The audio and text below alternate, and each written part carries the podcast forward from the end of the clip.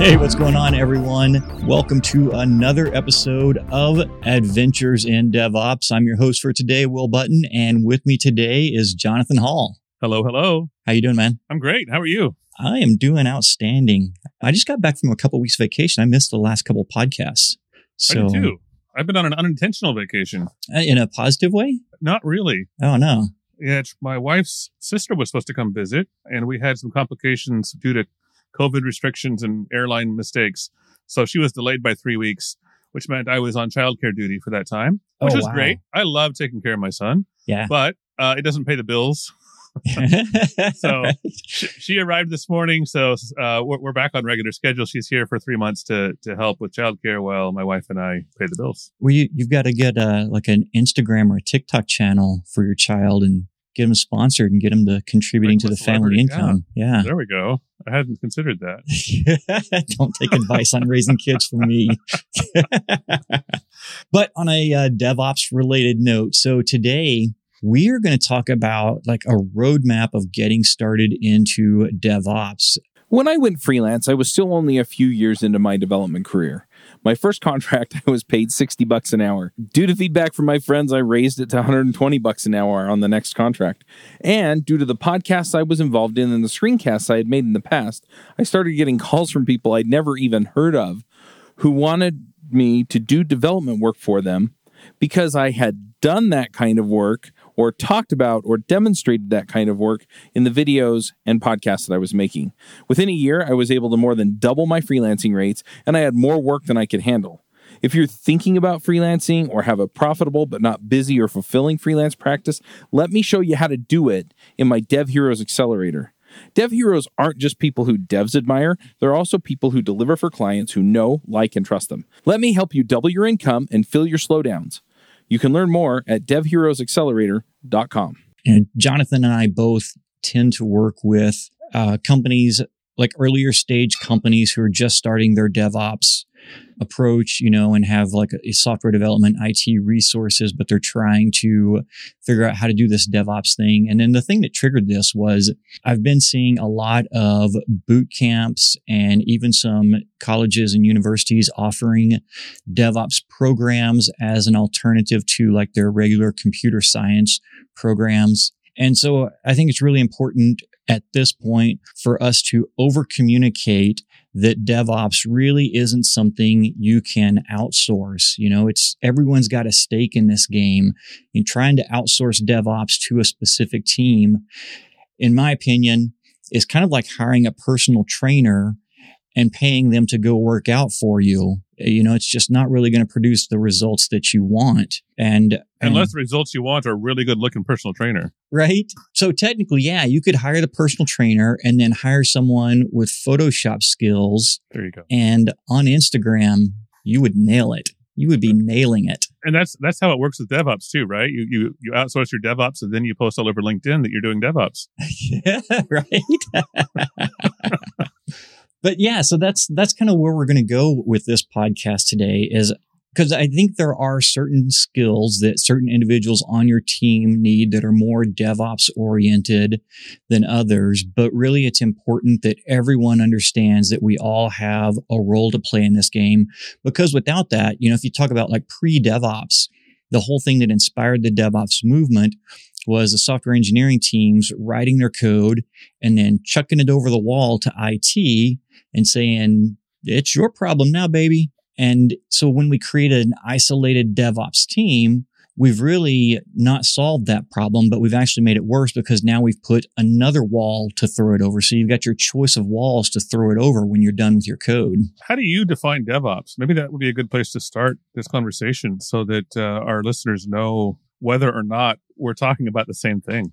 Uh, that's a good point. So for me, I think of DevOps as being like the things that happen between the developer hitting save in their code editor to that code running on a production website, all the steps in between.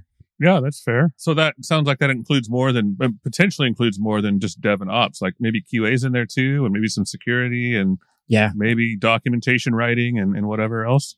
Yeah. Yeah. There's a whole ton, a whole host of things that, that have to happen in there or not have to happen, but could potentially happen. Yeah.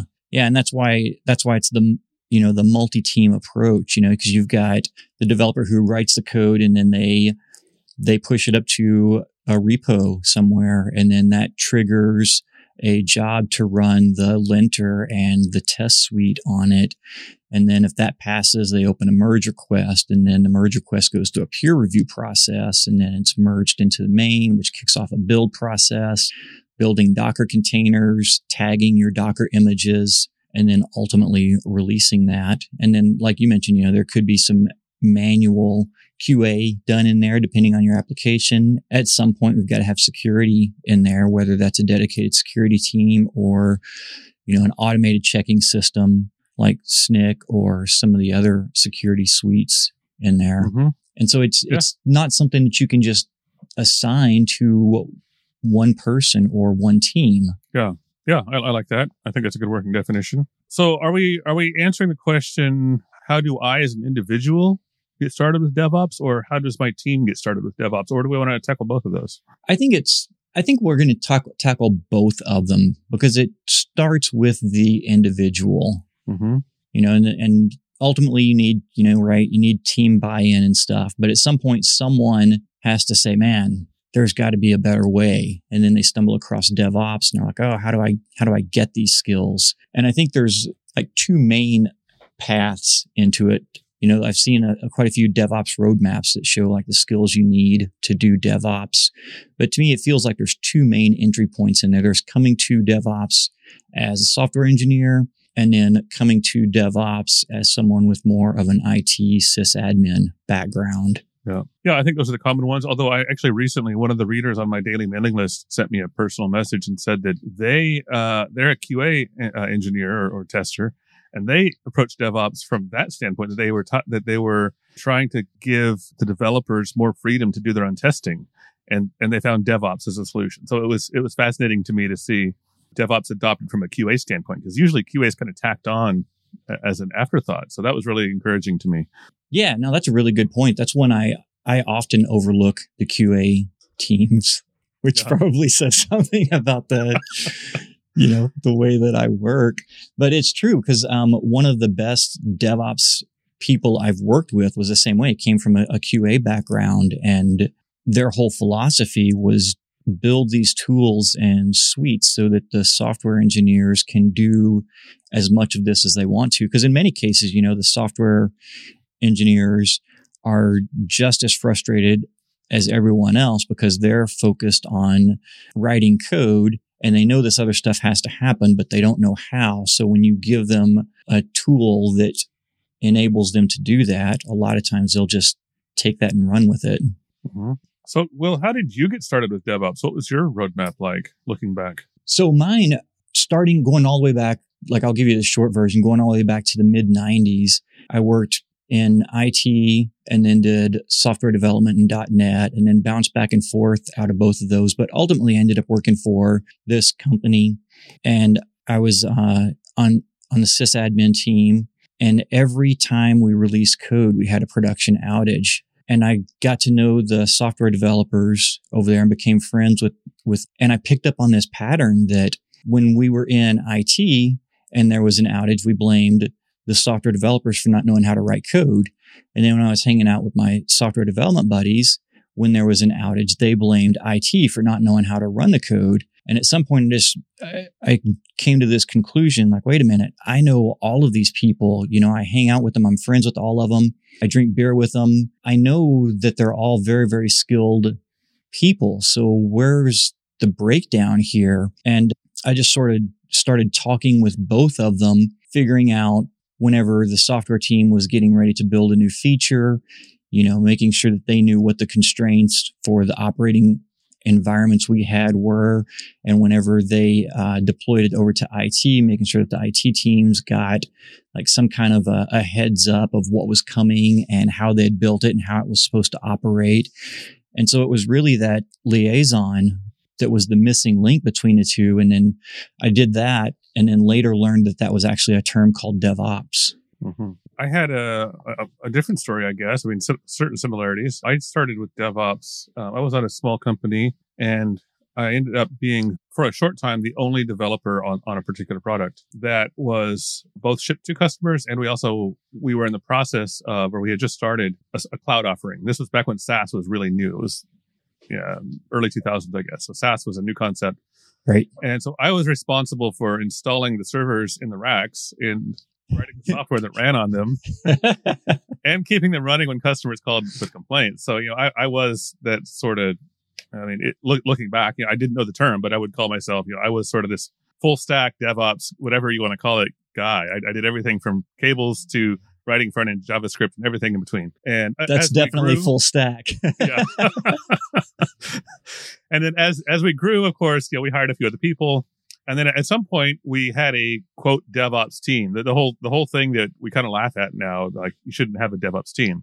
And we were doing everything wrong in, in that sense. We had the DevOps team that, that they were the ops team really but that's the first time i heard the term devops so my introduction to devops was was a bad one because i was learning it all the wrong way and it wasn't until a few years later that i started reading more about it and i was like this thing we did called DevOps wasn't really the real DevOps. That was that was fake DevOps.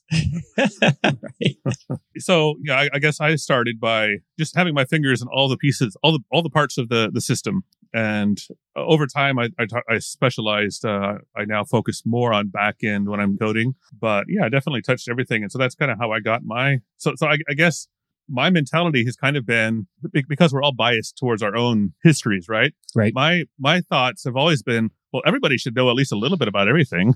Yeah. Everybody should know how to do at least a basic SQL query and a little bit of JavaScript and a little bit of this and that. And and if you don't know how IP networking works, then if you don't know how to do a router, then what's wrong with you? You know, that, that's kind of been my mentality from the beginning. So of course that's silly because not everybody does have all that experience and not everybody was, yeah, not everybody has my experience or, or my depth of experience in certain areas. But that's kind of been where I came from was this idea that I guess they call it a, it wasn't even a T shape. What do you call a flat developer who has a little bit of experience everywhere and no depth at all? I think you call him Will Button. but that that was kind of that was kind of the way it, it was though you know and that's what spawned the whole thing is there was a time when we were doing this early on where there was nowhere else to turn like when something happened you just had to figure it out mm-hmm. and i think there's a lot more resources available now so there's I think that's probably the the middle ground in there. You know, you do need experience in a lot of those areas, but you don't have to have experience in all of those to do DevOps, you know, bring the expertise that you have mm-hmm. and contribute that to a larger, larger project. So if you were to start down that path today, how, what would you do? And would it be different than what you did in the actual past? Yeah. You know, I, that's, this conversation actually comes up a lot with different people I talk to who want to do DevOps. And it's a real, it's a question I really struggle with. And I think my current line of thinking is to start with, you've got to pick one discipline, right? Whether you, whichever one fascinates you more, whether that's the, the IT sysadmin side of things or the software engineering side of things, pick one of those and build a framework to stand on there and then work towards the other one because they're kind of like on opposite ends of the spectrum, right? And so pick one and work towards the other one versus jumping in the middle and trying to do it all at once. And I think for me personally, if I were to start all over, I think I would probably start with writing code first versus like hardware and OS. Mm-hmm. Although if I'm not, to, yeah, if I were to start over, I don't know what I would do. I mean, I, I don't know which of those I would choose first. I, I, definitely started with software first. I was writing Commodore 64 Basic uh, when I was 10 years old. yeah. And then later I started with the hardware stuff. But I, I've always tended towards the developer side. So I could, I think I can more easily answer the question from a developer standpoint. And I think my main advice to people and what I would do myself if I say had a few years of experience writing software, whether it be in Commodore 64 Basic or PHP or or whatever, it doesn't matter. I think my main advice would be learn how to deploy that software yourself on on AWS. That you're not going to become an AWS expert by doing that, but you're going to learn just enough of the pieces to start up a VM, uh, create your image, whether it's Docker or an AMI or whatever. You're going to learn just enough of that stuff and and then automate it. Yeah. And then automate it. So you know, get it working first manually you know, with the command line or the web interface doesn't matter. Get your get your application running on AWS or Google or Azure or it doesn't matter. Your Raspberry Pi cluster in the corner. Get it running somewhere and then automate it. So every time you make a change, you run your tests, it gets rebuilt and redeployed automatically.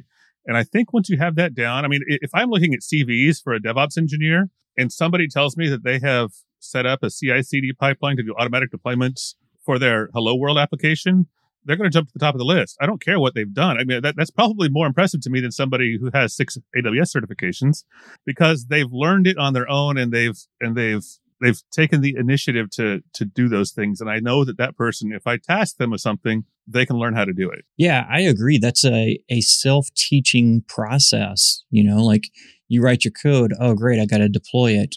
I guess that means I need a server. What's a server? You go down that path and you install it on the server. Well, it appears to be running, but I can't hit it. Oh, it's because the TCP port's not open. Oh, well, what's a TCP port? You know, and so like the, just the, the process itself teaches you the discipline, I think and then you're going to learn about DNS and HTTPS certificates, and and the list goes on and on. It sounds simple. There's a lot of moving pieces there, though, and you learn them all. Yeah, and I think that way is much more instructive because you there's like a tangible outcome, right? Like all of this is because you want to see your hello world, or you want to send your your mom or your girlfriend or your your grandparents to a website that you deployed, and so there's like this tangible reward at the end that you're not going to get if you and I just sit down and I start talking to you about DHCP options. Exactly.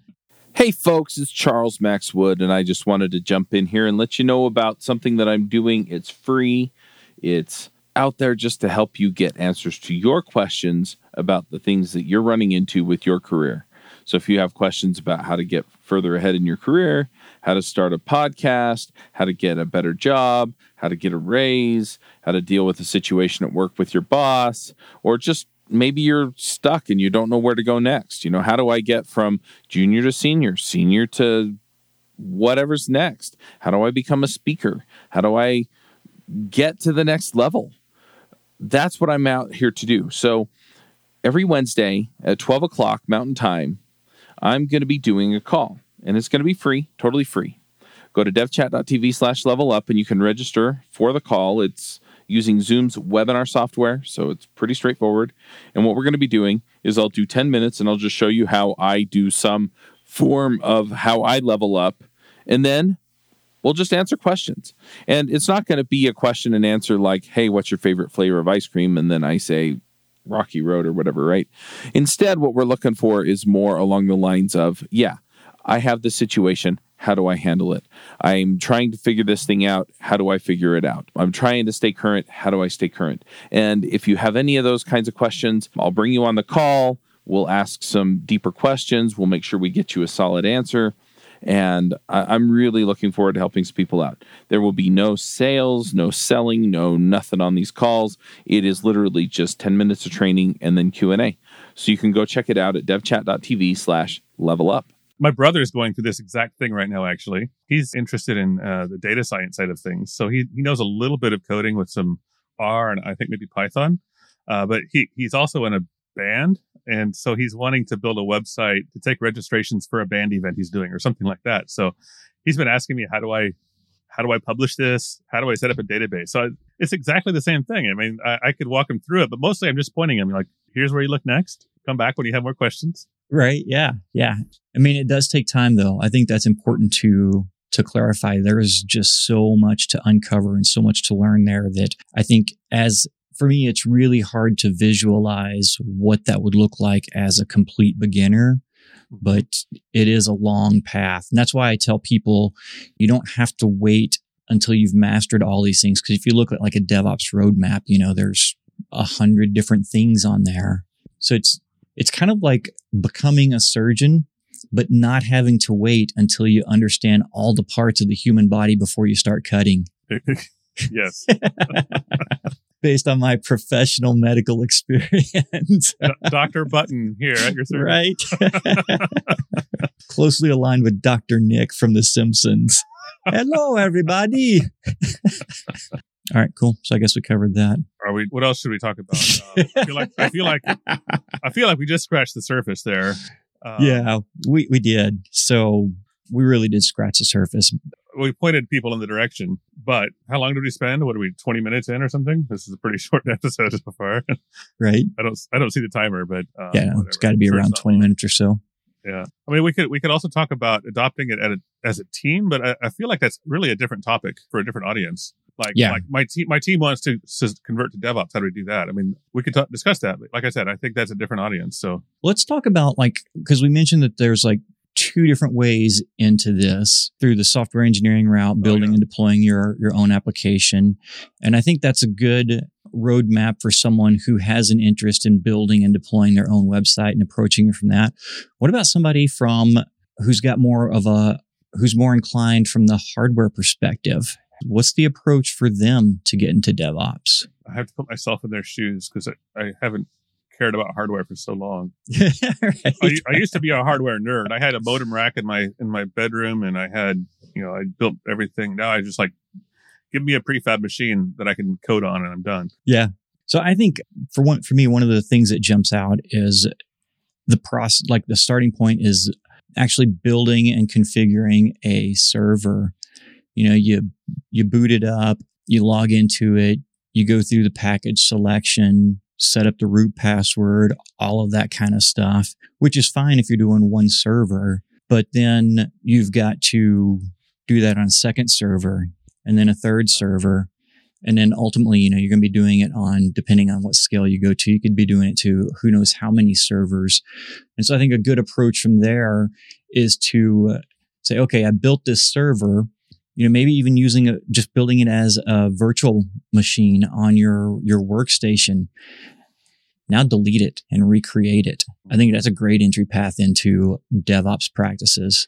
That's a really good point, and that brings up memories. Actually, um, so, so this this first job I was describing earlier, where I was the the, the full stack everything. Um, we so I, I said that we had just started a SaaS offering, but we also sold appliances, meaning that like you would buy a one use server from us, we would pre-install the operating system and the software and ship it to your office, and you'd install it in your own rack. So we had 150 or 200 of these servers in, in production. And of course, every week we sold one or two more. And we had to do exactly that. So I, that's when I learned how to preseed a Debian installation or Ubuntu these days. Uh, you know, give it a config file that tells it exactly which packages to install and what settings to use for each one and uh, some manual scripting to do some of that stuff. So learning that sort of thing is an, is an excellent way to learn to do this. And I, w- I would take the same approach. It doesn't have to be a Hello World app. It could be a mail server or a DNS server or Right. or a World of Warcraft server, whatever you want. Yeah. Learn how to, you know, with one button, deploy your server into a VM or onto that new hardware in the corner, whatever it is. That's a great, great way to learn. Uh, and, and through the process, you're going to probably learn tools like Chef or Ansible. I, I don't, I don't even know those, those tools very well. Um, but there's a ton of tools to, to help you with that sort of stuff. And that's a great, great way to go. If, and if you do it in the cloud, you're going to probably want to use Terraform or you're going to want to learn Terraform eventually, Right. that sort of stuff. Yep. Yeah, and that actually using uh, something like uh, one of the cloud providers gives you a lot more options for testing this, you know, and and building on your skill set. Because when you go to a cloud provider, um, great, you've built this thing. Now you've got to get access to it. So time to learn what SSH is, and oh wait, that's publicly exposed. So I should have that where not any script kiddie can SSH into my server. So, you know, step one is SSH with private keys. And then step two is put it inside of a, a VPN or behind a firewall and set up a VPN tunnel to it. Excellent. Yeah. And when you're reading those Google or Amazon docs, I encourage you to read them thoroughly. Get the, especially the parts where it says for best security, do this Right. yeah, because there's there's all, there's always two options, you know, or at least sometimes there's three. You know, there's the option for yes, you can install MySQL and just leave it open to the world, and everybody in the world can connect to it. You should never do that. You should instead use a private network and, and, and all these things. It takes longer. Uh, maybe you start with the insecure version just to make sure you, you have it working and you didn't miss a vital step, but then go back and redo it the correct way, uh, and, and learn all of the stuff about networking and VPNs and, and SSH and all that stuff. Yeah, and then I that's the approach I absolutely recommend and it's the one I use myself whenever I'm learning a new service, you know, first steps is I'll just focus on what does it take to get this service up and running. And then the second step is looking, oh wait, that thing's sitting wide open. You know, what can I do to protect that? But by getting by doing it through that approach, you know, I know what the end service looks like. If you take it the other way and try to build it securely the first time, I've found that really frustrating because then it never works. And I'm trouble in my troubleshooting. I'm like, oh, is this a security issue? Is this a networking issue? Is this um, some other issue, or did I just not build the service itself right? And so you're there's no there's no confidence into where you should begin your troubleshooting. Exactly, and I, I think just a word of warning: these if you start using cloud providers, I mean, even if you don't, but especially if you do, there are a lot of foreign concepts there, and and the your mental map of what you're doing is going to be wrong. and so when you think you're opening up some port on your VPS, on your virtual network or whatever, you're probably doing something else just because your mental, your mental concept of what's going on is wrong. It will be frustrating, but don't give up. Keep going. And, and eventually it will click and you realize, oh, that's what's actually happening. And then you'll understand why something's working the way it is. Uh, but, but just like you said, Will, if, if you start with the, the complete solution, the complete secure one, you, there's just too many barriers, mental barriers potentially of, you know, reality doesn't match what you think you're doing. So start with the simplest thing and build yourself up. Yeah. Yeah. Cause otherwise you're trying to learn 15 new technologies at once versus one at a time. Exactly. Cool. That feels kind of like a pretty good approach to me. Like if you're a software, if you are inclined towards software development, um, build your own software product and then deploy it to the world. Figure out how to automate that process. If you like playing with hardware, um, figure out how to build and deploy your hardware in an automated fashion. And each of, each of those approaches drive towards each other. They're like opposite ends driving towards each other where they, they collide.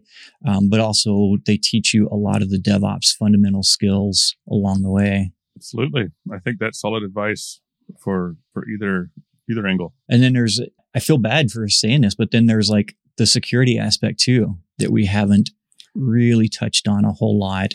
And I think that's one of the big glaring weaknesses for a lot of companies. So along this, along this whole path, you have to be thinking about security. And then that leads to the question of, well, how do I check if I'm secure or not? Because if I opened up this thing to the world and don't know what opening it up to the world means, I don't really know that I've created a security vulnerability. That's right. Secur- security is such a, a big topic. And it's, I mean, there, obviously there are security professionals, so that's all they think about all day long. And even with those people employed by big companies, there are security breaches. So it's, it's a, it's a really big thing. I think my best advice for somebody new getting into this stuff is use some security scanning tools to start with. It's not perfect, but you know, you can look for static application security testing or dynamic application security testing, SAST or DAST for short. Basically static application testing just looks at your, at your source code and or your executables. It might look at your Docker image, for example, and, and just set, just see what things are installed and are there known security vulnerabilities and it will report that to you. So that's a, an easy way to start. Dynamic application security testing usually executes your code or, or does something a little bit more advanced with it. This is not a, this won't solve everything. I mean, if you're storing passwords insecurely in your database, this probably won't catch that, but it will, it will get something. So it's a good place to start. Um, aside from that, uh, I, I really don't know. I mean, it's, it, I'm a fairly security minded person and I tend to, when I'm doing code reviews, I tend to catch the things like insecure password storage and and sequential IDs being exposed publicly and things like this. I tend to notice that, but it's not because I was born that way. Of course, it's because I made those mistakes a hundred times in the past Right. and I learned from them. So I, I don't know of a shortcut. Uh, maybe somebody does. I don't know. I, I guess you just have to learn that stuff. Be thinking about it. Be aware of it to the best of your ability, and and learn from your mistakes as time goes on. Yeah, and I think this is a really good place to bring this back to DevOps being a whole team based thing. Like if you're just starting out, one thing you can do along those lines is go to like a local security group meetup, you know, because the, the security guys will hang out in different meetups. And if you have to do it virtually these days, that's fine too. But they'll hang out and they'll talk about different things and you'll pick up things, but you'll also build relationships where you are building a network of people you can ask things of. So then you get this product where you think it's in, in an end state and you can ask this person, Hey, can you take a look at this? And there's not a security person on the face of the earth that if you ask them to hack your stuff will pass on that offer. I mean, they live and breathe for that. So you'll have more help than you wanted. Yeah, that's true. All right, cool. That feels like a good stopping point to me. I feel like we've given a couple of different avenues to people because I think most people gravitate towards one or the other. They either, either gravitate towards hardware and operating system type stuff, or they gravitate towards building code. And I feel like we've given some pretty actionable approaches for both of those Yeah, I think so. I think so. All right, cool. Then I, I vote we uh, wrap this one up. And I mean, I'm sure we could continue talking on for another hour, but No, no. it need. feels like I, a good stopping point. I, I think I think anybody listening to this probably has take, gotten a takeaway, or they're not going to. And and if that's the case, we'll hear about it on Twitter. Hey, folks, if you love this podcast and would like to support the show, or if you wish you could listen without the sponsorship messages, then you're in luck. We're setting up new premium podcast feeds where you can get all of the episodes released after Christmas 2020 without the ads. Signing up will help us pay for editing and production, and you can go sign up at devchat.tv slash premium. All right, cool. Let's do some picks. all right, shall I go first? Sure. So I'm going to do a, a shameless self plug today. Nice. I just had a, an article I wrote a few weeks ago. It, it showed up on DZone. Right on. It, it's related to today's topic. It's called How to Learn DevOps. So I'll have a link to that in uh, the show notes. But uh, it it's basically the the five minute version of what we talked about with fewer nuances, and it's really focused at developers. I kind of skimmed over the operational aspect of stuff. But yeah, that's going to be my pick for this week. Right on. Awesome. I can't wait to check that out. So I've got two picks this week. One, there's an article I read a couple days ago from Matt Duggan. I think I'm saying his right name right, Duggan. It's one of those names. It's like my last name. People see my last name Button, and unless they've heard it before, they instantly assume that it has to be some weird pronunciation. Bu- Bhutan. Yeah. Ah, oh, Mr. Bouton. No, no, it's, it's, it's button. I'm as redneck as they get. You can just lay it out there. But anyway, he's, he's got an art, an article called Are Docker Files Good Enough? And I really like the, the things he's approached here.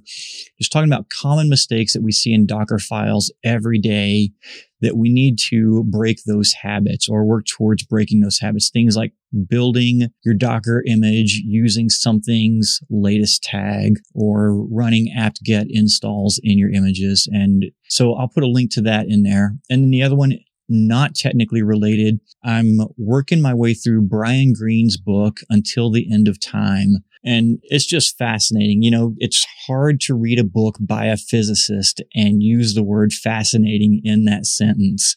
But this one actually is. So he's, the book is talking about the universe from the beginning of time until the end of time. And he approaches it from all these different angles from obviously from physics and the atomic level, but he also addresses like common narratives, myths, religion, uh, science, and merges all these together through entertaining stories that just provides a ton of different perspective and insight. And the book's just super cool. I really can't recommend it enough, which is really hard to do when you're talking about a 600 page book written by a physicist. All right. Uh, you had me sold until you said 600 pages. But maybe I'll try it anyway. I, I think it's if it might yeah i don't know if it's really 600 pages it is a long book for sure but I'm reading it on my Kindle, so I don't actually know when it gives you page numbers. So the, like, the number of pages depends on your font size, right? I yeah, I've always wondered. I've never checked that. Like, is it Kindle pages or is this like the pages if you were to actually hold a physical copy of the book? I'm not really certain on that. We'll have to figure that out.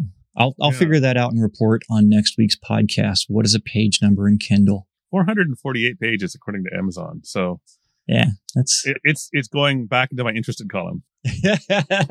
so so somewhere between 448 and 600 is the go no go zone. Yeah, yeah. No, I hear you. I- think it's a 450. So you're you're two pages. On Well, if it helps, part of those 448 pages are probably, you know, the, the editorial reviews that they include. And then there's the appendix. I mean, All I haven't, footnotes and everything. Yeah, right? okay. Yeah. Which Yeah. nobody needs that. Okay, I'll order it right now. right on. All right. And is there anything else I'm supposed to do as the host? I'm sure Chuck loves it whenever he le- hears that I'm hosting and he's like, oh, God. Did, did wasn't the new rule book? Didn't it say the host has to sing? If it does, I'm going to veto that rule. Okay, for for the benefit of the listeners. Um, we, I we used, appreciate you looking out for them. Yeah, because I used to play in a band whenever I was a kid, and um, they actually unplugged my microphone. You know, because there was like the chorus part, you know, where you're supposed to get up and and they're like, "Go up to the mic, dude," but we're just going to unplug it. And I'm like, "Cool, understood." At least they told you you unplugged. You didn't. You were not singing your heart out, thinking people could hear you. I know it was obvious when they unplugged it. like you just play. All right, Cool. Well, that's a wrap. fun. Thanks everyone for listening, and uh, we'll see y'all in the next episode. Adios. Bandwidth for this segment is provided by CacheFly, the world's fastest CDN. Deliver your content fast with CacheFly. Visit C A C H E F L Y dot com to learn more.